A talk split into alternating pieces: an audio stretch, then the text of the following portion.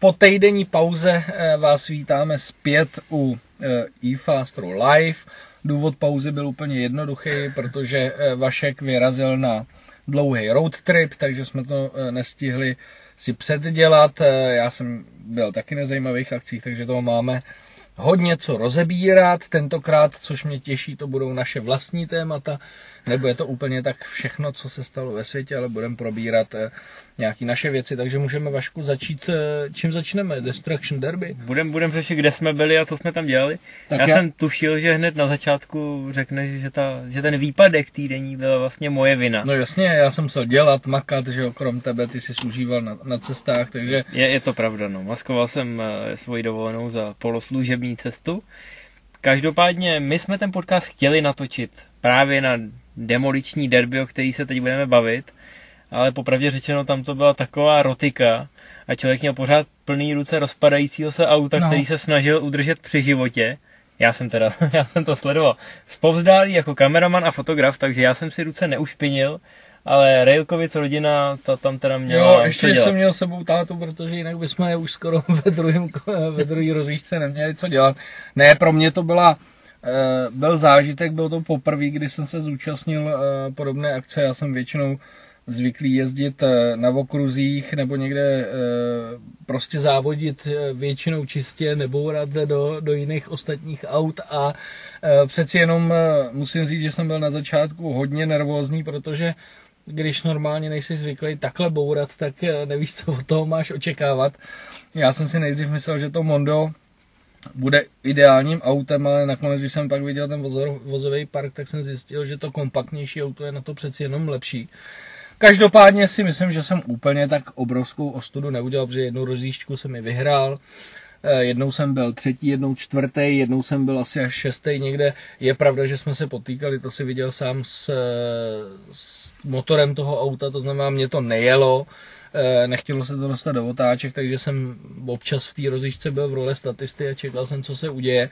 Ale podařil se mi jednou jedenkrát eh, skalp eh, celého startovního pole a musím říct, že to je teda opravdu člověk se dostane v průběhu těch prvních dvou do rozjížděk do varu, eh, zjistí, jak je, to, jak je obouchávaný, zjistí tu taktiku a naučí se. A jo, bavilo mě to, jako musím říct, že, eh, že to bylo zajímavý. Eh, člověk musí zvolit určitý třeba podle té trati, podle toho schéma té trati musí zvolit i jízdní taktiku a přesně se mi potvrdilo, a, a líbilo se mi tohle Destruction Derby, že to bylo i o ježdění, že to nebylo jenom o hloupým nějakým bourání do sebe, ale že jsme tam měli tu tráť a že záleželo taky na tom, kdo dojede první.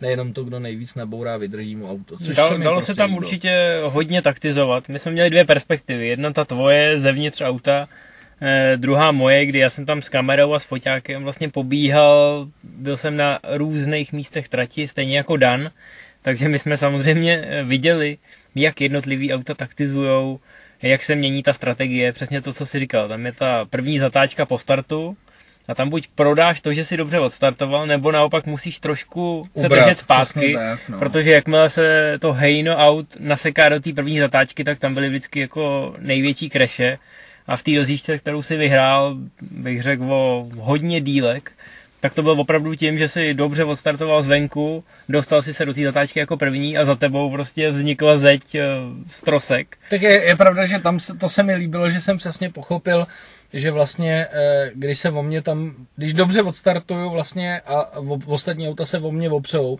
a budou mě strkat bokem, tak mě to ani nevadí, protože mě dostrkali čumákem ven ze zatáčky. Takže to bylo jedenkrát, kdy se mi to fakt povedlo, když jsem si uvědomil, že když stojím na dobrém místě, takže se dá start eh, se startem opravdu vyhrát a, a dá se tam jakoby získat. Pak jsem zase jel rozjížďku, kde jsem jel z druhé řady a byl jsem uprostřed a de facto jsem byl zase jako řidič v roli statisty, protože takhle mě skříply ty auta a já jsem se takzvaně ves do první zatáčky a čekal jsem, kde se zastavím. Takže občas to bylo zajímavé opravdu, že člověk musel použít i zpátečku a couvat, protože se zaklínil, takže to dál mhm. nejelo. Ale, jak říkám, prvotně do druhý Destruction Derby eh, vypadá to, že se po, bude pořádat něco v zimě, tak na to se těším ale už budu volit úplně jiný uh, typ auta, uh, kompaktnější a uh, líp se na to i připravím. Jako. No, to Mondo je opravdu taková trochu loď u inkasoval hodně ran, už vlastně v první rozjížďce, díky, díky tátovi se to povedlo vždycky nějak dát dohromady. Mně se na tom líbilo, když se člověk rozlídnul po tom vozovém parku, tak tam bylo hodně Felicí, favoritů, zkrátka starý 90 auta, na kterých, i když se něco rozbilo, tak, tak furt jeli. já jsem tam viděl Felicí, která měla vlastně uraženou půlku celého předku a, furt jeli. a oni přesto ten motor stloukli kladivem a rozjeli to do nějaký té čtvrtý rozjížďky, takže opravdu pokud se rozhodnete třeba, že byste Kubu následovali a chtěli si něco takového vyzkoušet, pečlivě se věnujte volbě auta. Teď nejde jenom o to, že to Mondeo bylo velký terč, a přece jenom ten kombík nasměrovat do těch zatáček je na té malé trati uh, vyžadovalo opravdu Zvlášť, když mi tam nefungovala ta ručka, to auto se nedalo natočit, ale na druhou stranu zase vizuálně Eh, Ford má dobrý, vizuálně vypadalo furt v pohodě. No, Ford má dobrý, že má vlastně ten nárazník už sám od sebe tu výstuhu mezi tou výstuhou a nárazníkem je taková ta pěnová ta. Takže vlastně vizuálně vypadalo pořád relativně v pohodě. Ale a, a ono by to bylo lepší, kdyby nám jel i ten motor, tak by to třeba bylo lepší, jo. Ale e, myslím si, že to kompaktní auto, který jednodušeji zatočí na té malé trati, bude ještě podstatně lepší než to Mondeo Kombik. No, já nevím, jestli je to pochvala pro Mondeo, že vypadalo stejně po těch čtyřech rozjížďkách obouchaný ze všech stran, ale je pravda, že veškerý závady na tom motoru se daly buď opravit nebo oddálit, eh, aby to auto neexnulo úplně no a samozřejmě ty ostatní auta, co jsem jmenoval, tak to je jednoduchá technika a když se v tom umíte trochu pohrabat, což je na těchto závodech podle mě klíčový. Jasně. Protože jinak můžeš skončit po první no, rozjížďce eh, s relativně banální poruchou, za kterou se ti eh, Ferda tam z garáže vysměje, že by to dokázala na místě opravit za dvě minuty. Že? Rozhodně jsem zjistil, že nemůžeš tam jet bez mechanika nějakého malého servisního zázemí, jinak nedojedeš ani jednu rozjížďku. No třeba. naštěstí si ho měl v rodině, no. takže z toho byla moc vyvedená akce a bude z toho pěkný video, až se teda jako teď podovolený, já s tím popasuju, je z toho hodně materiálu, ale na druhou stranu si myslím, že se nám povede v tom videu zachytit tu vřavu, a hlavně i díky tomu, že jsme měli GoPročko vevnitř na několika rozjížďkách, tak eh, se bude dát poskládat několik kol. Bude to taková věrná rekonstrukce toho blázince, co tam panoval. A já se na to docela těším, na to stříhání. Ještě já, jestli můžu dodat, tak bych chtěl říct, že se na konci měsíce srpna uh, od toho bourání přesunu zase k tomu čistému závodění. Už jsem, to, už jsem na to poutal uh, na Facebooku, pojedu vlastně mini challenge ve Francii na Pol Ricardu, tak na to se těším a těším se na spravodajství a doufám, že tam neudělám uh, České republice. V ostudu bude to italský mini challenge cup. No, já jsem koukal na Facebooku, že jsi si skromně stanovil nějaký mety. Jo, jo, jo, tak já dost často jakoby mířím vysoko, i když třeba na to nemám, ale já si myslím, že to je takový to zdravý napružení se, že prostě člověk do toho jde naplno a že má cíl ten nejlepší, jinak to podle mě nemá cenu závodit, soupeřit a dělat něco podobného. Takže reálně je pro mě prostě cíl čtvrtý, třetí místo, nejlépe samozřejmě bedna, ale a pojedu prostě na vítězství, samozřejmě logicky. No, jsem na to zvědavý. Kolikátýho, že to je?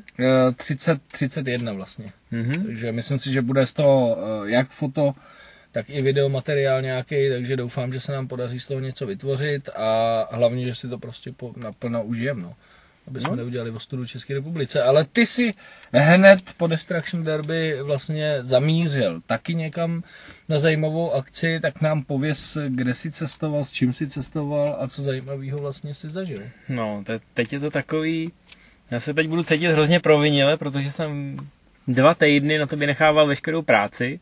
Ještě než se přesuneme za Destruction Derby, tak já se přesunu před něj, protože vlastně den před konáním kdy ty si už myslel asi na to, kam budeš mířit čumákem Mondea, tak já jsem se teprve vracel z Anglie, ze Silverstoneu, eh, kde probíhal další ročník Gran Turismo Academy. Já myslím, že kdo sleduje náš web, tak si asi nemohl nevšimnout, že jsme dělali celkem eh, exkluzivní zpravodajství. Bylo to hodně, omlouvám se těm, který to nezajímalo, ale popravdě řečeno k takovéhle akci se opravdu nachomítneme jenom eh, občas a bylo to exkluzivní v tom, že tam byli jenom dva novináři z Česka a samozřejmě i díky tomu, že jsme tam měli českou účast, dva borce, který eh, soupeřili o to angažmá ve stáji Nissan, eh, tak to bylo samozřejmě moc zajímavé a nemohli jsme si nechat ujít eh, vás s tím neseznámit. Eh, navíc jsme si tam vyzkoušeli, teda já jsem si tam vyzkoušel spoustu věcí, sednul jsem si i doslova na to žhavý místo těch uchazečů, protože jsme si některé disciplíny i vyzkoušeli. No a samozřejmě jako možnost projet se na Silverstoneu v jedných z nejostřejších uh, automobilů značky Nissan, včetně nového GTR Nismo, který je teda opravdu šílený a v novém Faster magazínu, který právě teď před, připravujeme, eh, si budete moct přečíst první dojmy, ale já už teď asi můžu říct, že to je vodost lepší než normální GTR, se kterým jsem se vozil jenom o pár hodin později. Předtím jsem měl tu zkušenost se eh, standardním GTR jenom jako spolujezdec. Takže to přesně vám to udělali tak, jak se to nemá dělat. No jasně, nejdřív nám dali to lepší do toho no. normálního a řekl si, uh, co to je.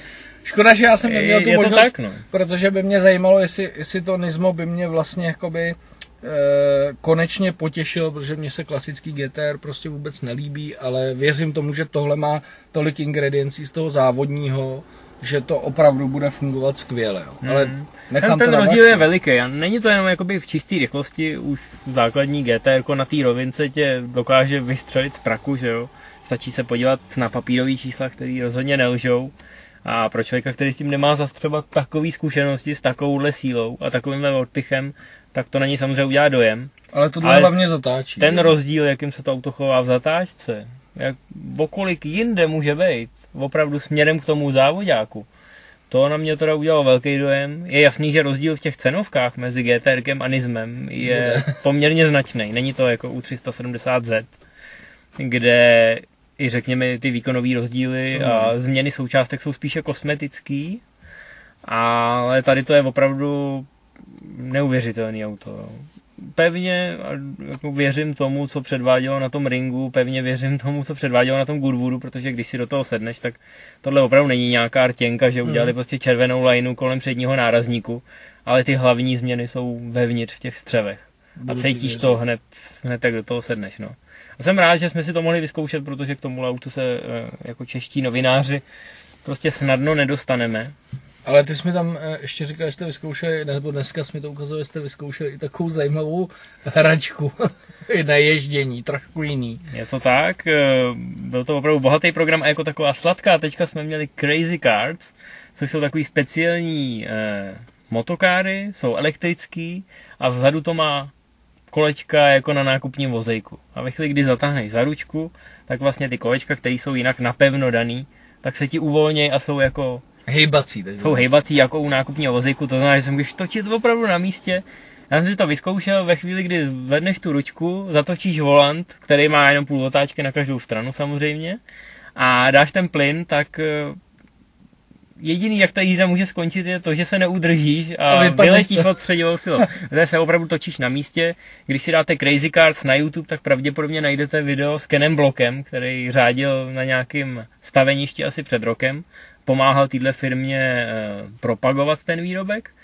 No je to šílený, prej to bude i v Česku k dostání, není to úplně levná hračka, pár stovek euro, ale na na tu hodinu blbnutí, než jako se tím, se tím unavíš, teda já nechci říct, že by tě to přestalo bavit, ale tělo se unaví, protože ty síly, které na tebe působí, jakmile s tím začneš trošku prasit, tak jsou neskutečný. Díky těm kolečkům opravdu můžeš jet jakoby bokem a zároveň dopředu, jestli mi jo. rozumíš. Jo? Mm, takže dá se s tím prostě jezdit. Dá bokem. se s tím jet úplně nádherně. Oni nám pouštili video, jak se to má dělat, samozřejmě od toho člověka, co to vymyslel a ten tam s tím jako dělá šílený věci, takže jsme si připadali trošku jako trapáci. Ale byla to hezká tečka za, za celým tím programem Silverstone. A když jsem potom viděl videa, co na tom dokážou ty uchazeči, a jak ty kluci, kteří prošli tím sítem, jak mají neuvěřitelný talent se přizpůsobit tomu, do čeho sednou, tak musím říct, že něco na tom programu je a jsem za něj hrozně vděčný a je škoda, že na něj někteří lidi koukají skrz prsty, protože začíná u těch videoher. No. Jo, a říkají si, no jo, tak to jsou jenom trapáci od joypadů, co najednou musí zvednout zadky a jít jako někam tamhle. To byl můj příklad, viď? a tak samozřejmě na to každý kouká trošku jinak. Ty jsi se sám od Petra loni dozvěděl, že už se ty pravidla po několika letech té soutěže trochu měnějí a že spousta závodníků tam do toho to nějak se no. snaží obejít, dá licenzi do depozitu a snaží se představ, jako předstírat, že jsou zelenáči. takže tam nesmíš mít licenci, jo? Nesmíš být aktivní závodník samozřejmě. A když Protože pak mám, máš nefér výhodu. A proti... když mám licenci, nejsem aktivní závodník. No tak právě ty bys to mohl nějakým způsobem asi obejít. No, jo? už mě tam Já bych nej- řekl, že se nad tím trošku mhouřej oči. Pro mě největší brzda je, je ta videohra. No jasně, i, i ty bývalí nebo aktivní závodníci se musí naučit v té videohře aspoň tak, aby se dostali, eh, někam, aby se jasně. dostali někam, jo. A na druhou A bude stranu to čím dál tím těžší, protože se toho bude účastnit čím dál tím víc lidí, jo, Na v druhou, té stra- republice. na druhou stranu jako chápu Vašku, že se občas při, přimhouří v oko, protože řekněme si, když vidíš, co tam ty kluci potom, ty výherci vlastně absolvují, co jezdí za program, tak už jako je potřeba trošku k tomu eh, mít nějaký vztah, umět trošku, hmm. protože sednout si do LMP dvojky eh, na Le Mans už jako nemůže. Jo, a já jsem jako neuvěřitelně lajda, fascinovaný že? tím, jakým způsobem se ty kluci přizpůsobovali. Dokonce si Sedli myslím, do že se... Caterhamu, sedli do, jak říkáš, eh, do Le Mans prototypů, sedli do Formuli Jaguaru, což byly 3 litry V6, prostě 250 koní, už hodně slušný a hodně rychlý náčiní na slikách. No a jezdili. No, Jo, dokonce... některým to šlo líp, některým hůř samozřejmě, tam se pak dělí to zrna od plev, ale jako klobouk dolů, ten filtr, který se vymyslel, tak nějakým způsobem funguje. Nebyl tam nikdo, kdo by vyloženě jako nevěděl, co má No, dělat a vyletěl ztratí. jo. no. Kdyby to byl vyloženě takový ten hráč, který ne, nedělá nic jiného, Hmm, ty už se tam opravdu nedostanou. no. Je pravda, že to je vidět i Vašku na tom, na těch výhercích, i ty se zlepšují, když to vidíš od toho, já nevím, Bankomba nebo Ordoněze, ten Manderborough, že už je zase dál, jakoby je vidět, eh, že opravdu i ta zkušenost těch kluků jde dál a dál a ten vítěz vždycky je zase o level vejš těma zkušenostma. Hmm, uvidíme toho letošního, francouz, Ten eh, vypadal hodně ale, mladý. Mm, ale vypadal dobře, jako za volantem teda musím říct, že vypadal dobře. Hmm. Tam pak byl nějaký, já jsem ještě neviděl video, ale byl tam pak nějaký rozstřel vyloženě se závodníma 370 kama. To vypadalo zajímavě. A já jsem chtěl ale ještě podotknout, že eh, de facto eh, by mohli i ty český fandové nadšenci do motorsportu se daleko víc do toho zapojit, protože teď tam byli dva kluci, eh, Vašek s něma mluvil, nicméně nedokázali vlastně v tom úspěchu překonat toho Petra, se kterým jsme dělali loni, eh, loni nějaký materiály. Takže je tady krásně pořád otevřená cesta, aby někdo třeba dokázal protože ty možnosti tady jsou. Já si myslím, že když ten Čech bude dobrý, tak má možnost to vyhrát. Hmm. A je zajímavá věc mimochodem, to jsem řešil doma e, s přítelkyní, protože to byla její první otázka.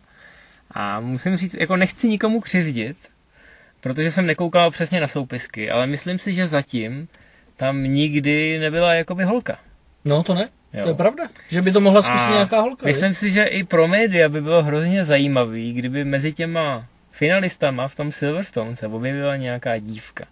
A bez ohledu na to, jak by skončila, víš, jak to je s Danikou Patrik, že jo? Bez ohledu na to, jak by skončila, tak to by byla mediální pozornost podle mě jako Jo. obrovská. Ale hlavně já si, Takže myslím, holky, hrajte Gran Turismo. já si myslím, že ten potenciál jako tam je, proč ne? Jako, Jo, občas jako- se objeví rychlá holka, holka, neříkám, že by musela zrovna to vyhrát, ale myslím si, že ale mus, tam je zase ten základ, musí bavit hrát Gran No, Turismo 6. právě, jako to je Což omezená... je problém, že jo, No, trošku. právě, kdo, holky, když už hrajou, tak je většinou nebaví závodní hry. No. Jako, bylo by to velmi zajímavá kombinace, ale zároveň je to takový jednorožec. No, přesně tak. A najít ho asi zabere čas, ale podle mě je to jenom otázka času, kdy se tam nějaká holka objeví. Stejně jako v motorsportu, prostě časem se ty e, ženský taky začaly víc a víc prosazovat. No. Co se týče reportáží, tak my jsme sice ukončili tu klasickou online reportážní smršť ve chvíli, kdy jsme ze Silverstone odjeli, ale načerpali jsme tam takové zajímavé věci, že ještě v časopise budeme pokračovat s nějakýma reportama a kluky jsme slíbili, že ještě vyspovídáme, jak O. to vidějí s odstupem Jasně. týdne dvou. Tam se samozřejmě člověku v hlavě rozleží a začne přemýšlet, eh, jestli třeba ty zkušenosti, které tam nabral nějakým způsobem, zkusí zužitkovat dál, jestli vůbec dostane tu šanci. Takže určitě se těšte ještě na nějaký materiál. Když nám to vyjde, tak se zeptáme i v závodní stáji samotný Nissanu, jaký mají teda zkušenosti s těma adeptama a jakým způsobem je cvičej dál ten Getan, ten francouz, co teď vyhrál, tak vlastně bude absolvovat čtyřměsíční intenzivní výcvik, uh-huh. aby z něj udělali takzvaného Nismo atleta. A tam by mě hodně zajímalo, co konkrétně všechno To bude se tam bude řešit. To musí být jako, myslím, zajímavý už z toho eh, motorsportového hlediska. Takže vydařená akce, moc jsem si to užil, Kuba tady poctivě dělal novinky. No. Příště jedu já. No a teď pokračujeme dál s Vaškem, že Další akci, na kterou si byl, nebo ne akci, no, ale to, byla naše vlastní iniciativa. A Jasně. to, že jsme vzali úplně toho nejlepšího, nejúžasnějšího předokolkového Peugeota nejrychlejšího a ty si s ním vyfrčel do zahraničí. Ano, vybaven eh, dojmy od kolegů, ty si s tím jezdil, Libor s tím jezdil, padaly tam takové věci jako nejlepší předokolka dneška a tak podobně, tak jsem byl hodně zvědavý. RCZ jsem měl vyzkoušený, ale jenom tu vlastně slabší verzi, 156 koňovou.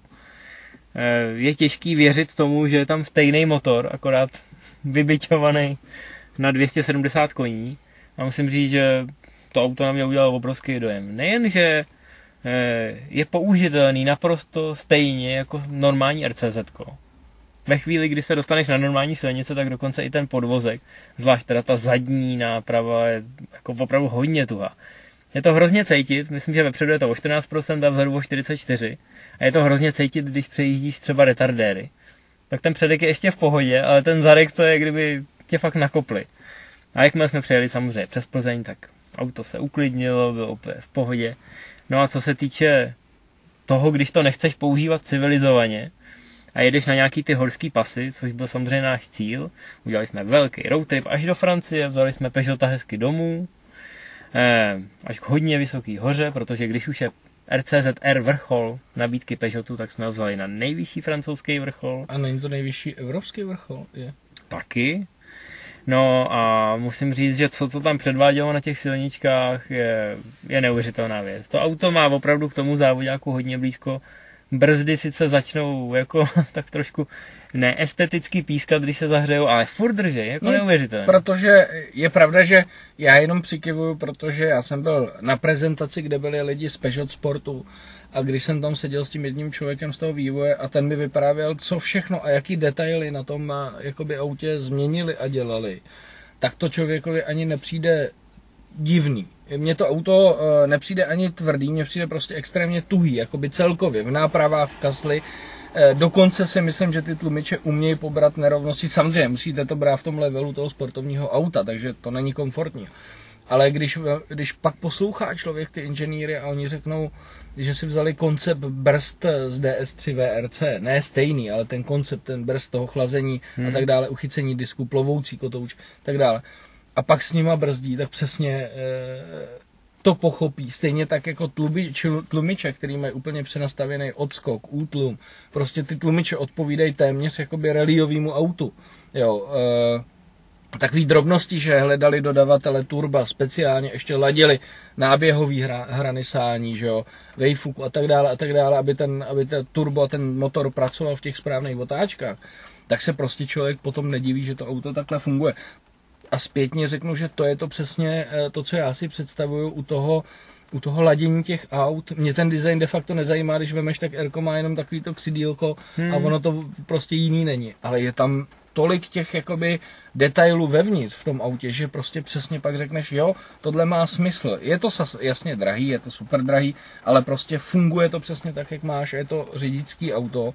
A třeba mě pak se líbí i to, že oni prostě eh, tady třeba ladí i sedačku v tom, že přesně dali ty, tu Alcantaru tam, kde potřebuješ, aby tě to drželo hmm. to tělo, protože přesně, zjistili, no. že ta Alcantara drží jo, tu látku. Je přesně že na té zádové straně. No, a... a plus je tady na těch bočnicích, takže to tělo ti tam neklouže, nemáš tam kůži. A to jsou prostě fajnové věci. A mimochodem volant je jeden z mála volantů, který je naprosto bez tlačítka. No. Žádný tlačítko. No. No a to ještě Cayman samozřejmě, ale, ale... No jasně, Toyota GT80 Česká, ale no, jsou to výjimky. No, ale chtěl jsem říct Vašku, že samozřejmě spoustu lidí to neocení, spoustu lidí řekne, Ježíš, to je super drahý, ale člověk, který ví, umí jezdit a ví, co to obnáší, zná trošku motorsport, tak přesně tohle to ocení a řekne, to je to správný.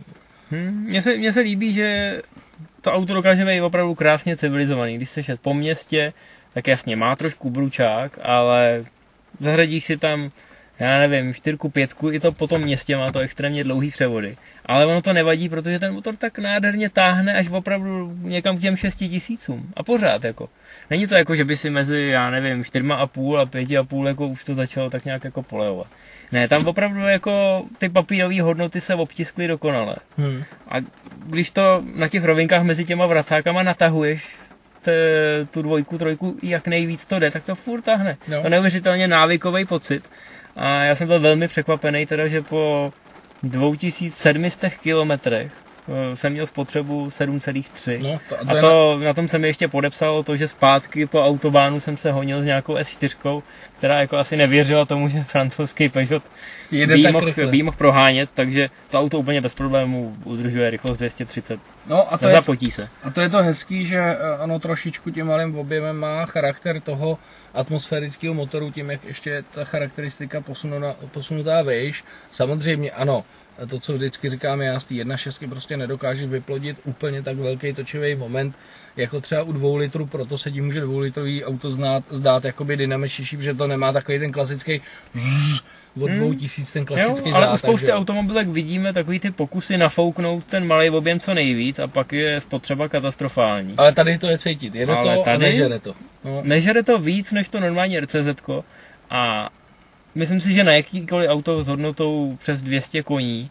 spotřeba kolem 7 litrů a to jako upřímně. Vím, jak jsem jel a vím, že s tím jde denně, i když si chceš užít někde nějaký odpis křižovatky, že s tím půjde za 7. Hmm. Úplně v pohodě. A, a ještě se tě zeptám, je nějaký rozdíl mezi francouzskými a třeba rakouskými pasama v těch silničkách? Je tam nějaký jakoby charakteristický rozdíl třeba? Mm, francouzský mají vodost hůř udržovaný asfalt. Fakt? Tím, tím, jak jsi ty říkal, že, že to auto je dobrý na nespevněném povrchu nebo prostě popraskaným, rozlámaným asfaltu, tak tam jsem si to teda mohl vyzkoušet.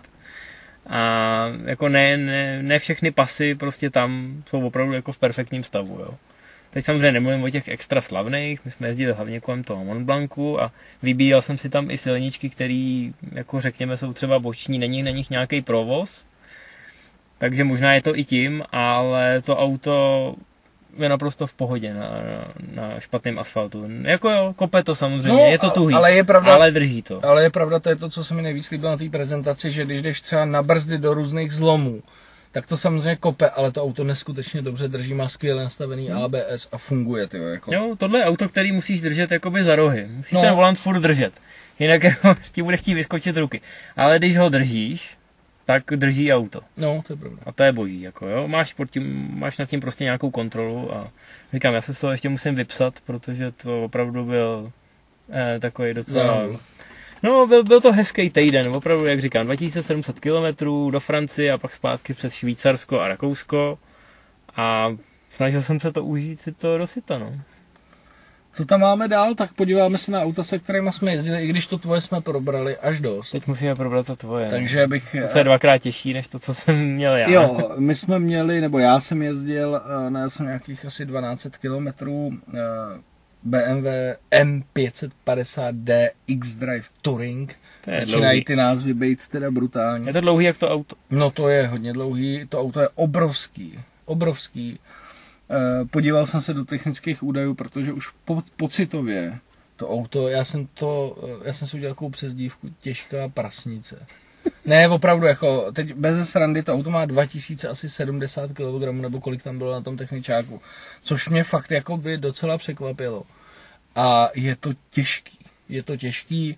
Další věc negativní eh, je prostě spotřeba tohohle motoru. Ať BMW cokoliv udělalo, vždycky ty motory mělo dobrý, ale tohle, jako jo, to auto samozřejmě jede strašlivým způsobem, budíš. Připadá, Ale když jsem říkal tu hodnotu, že to žere úplně stejně jako v té X5, kde jsme tenhle motor měli. No, neumí to jet, ale za míň než 9,1 litrů. Jezdil jsem dokonce pomalu, jeli jsme do Zlína s fotografem, měli jsme tempomatových 145, 140.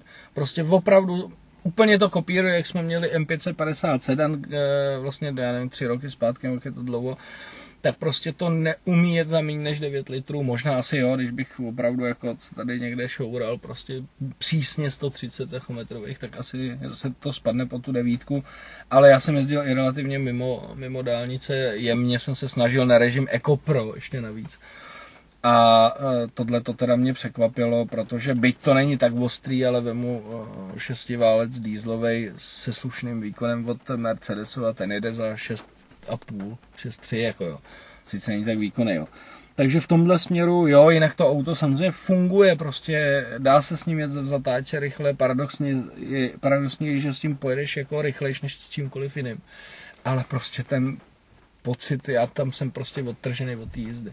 Když to tam máš jako položit tu hmotu, je to prostě, není to ono, ale jinak na druhou stranu to auto bylo krásný, v super barvě. Vypadalo nádherně. Ka- všude, kde jsme to postavili, každý z toho byl nadšený.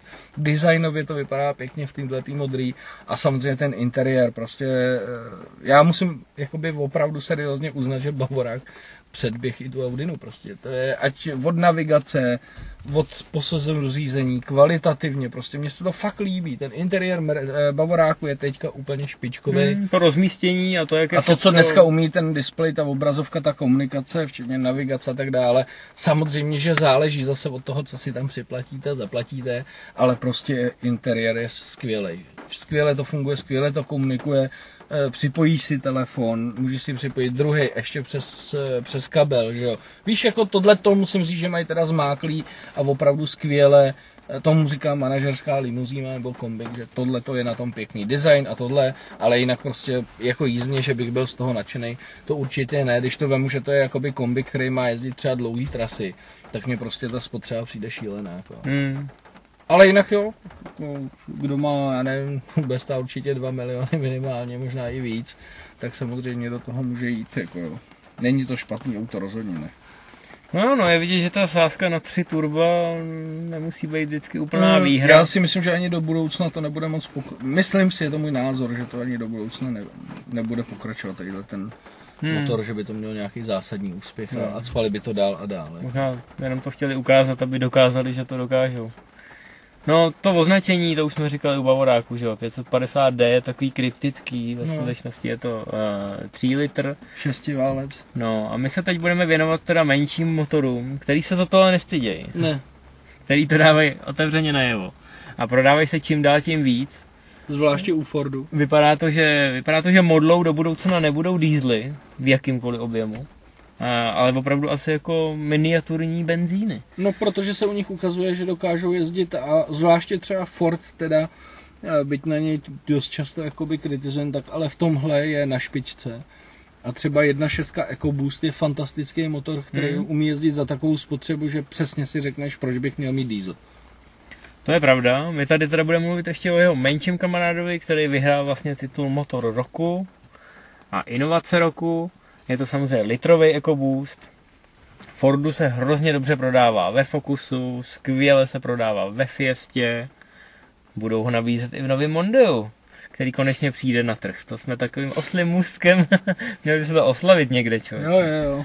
No, konečně je to oficiální, takže se dočkáme Mondea.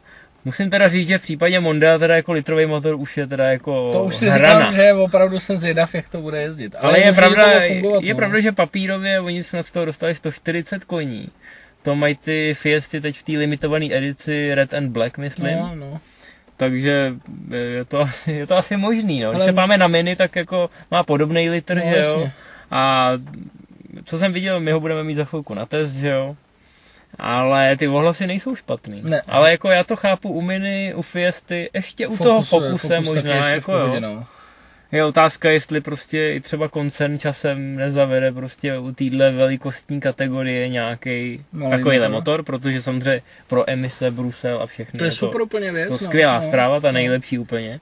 Ale Mondeo to už teda si říká o něco. Uh-huh. A jasně, do Mondea budou i ty ostatní ekoboosty a zrovna třeba ta jedna šestka tam sedne jak prdel na hrnec. Ale mě by nejvíc eh, stejně zajímalo, v čem bych jsem se chtěl svíst, tak je ta jejich formula s tím, s tím EcoBoostem, mm-hmm. to by mě zajímalo stejně nejvíc. Ne, ale je, je po, popravdě musíme říct, že tohle se Fordu jako povedlo. Řekl bych, že z těch eh, všech jakoby značek to tlačí nejvíc a taky se to nejvíc prodává. Jo, takže si myslím, že Ford v tomhle jde, jde správnou cestou a přesně jak si řekl ty, eh, vůbec mi to nevadí ve Fiestě, vůbec mi to nevadí ve Focusu, zvláště když ten motor je dobrý. A radši jsem za tohle, než za diesla v těch autech. Hmm. A oni hlavně slaví eh, veliký úspěch u flítů. Chápu. Prej snad všechny flítové Fiesty jsou litrovky. Chápu, protože i cenou, i vším no, prostě no, je to učení. úplně super jako věc, která může uh, jakoby fungovat jak u flítu, tak i u těch soukromých, protože i, i, jasně, litrový motor, nížský povinný ručení, přeplňovaný, takže slušná dynamika, slušná spotřeba. A tohle to je mnohonásobně lepší než prostě jedna čtyřka diesel, jedna šestka diesel. No, Prostě no, ono se to musí brát i podle lehoučký, toho... že jo, lehoučký, zatáčí to prostě super. Jako. No, a my bereme třeba povinný ručení podle objemu, ale no. jsme jedna z mála zemí, která to ještě takhle má. Jinde se to bere podle emisí třeba, no, nebo podle no. velikosti.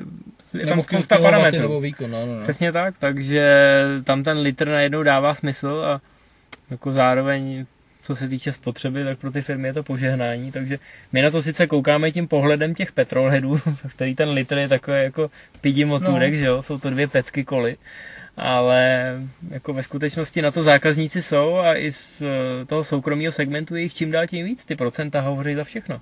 To je opravdu třeba 30, 40 až 50% u některých modelů, jo nevím teď eh, v té tiskovce, co vydali, tak mám pocit, že 50% fokusů je prostě litr. Hmm. A když si vezmeš, že fokus se nabízí s kolika motorama?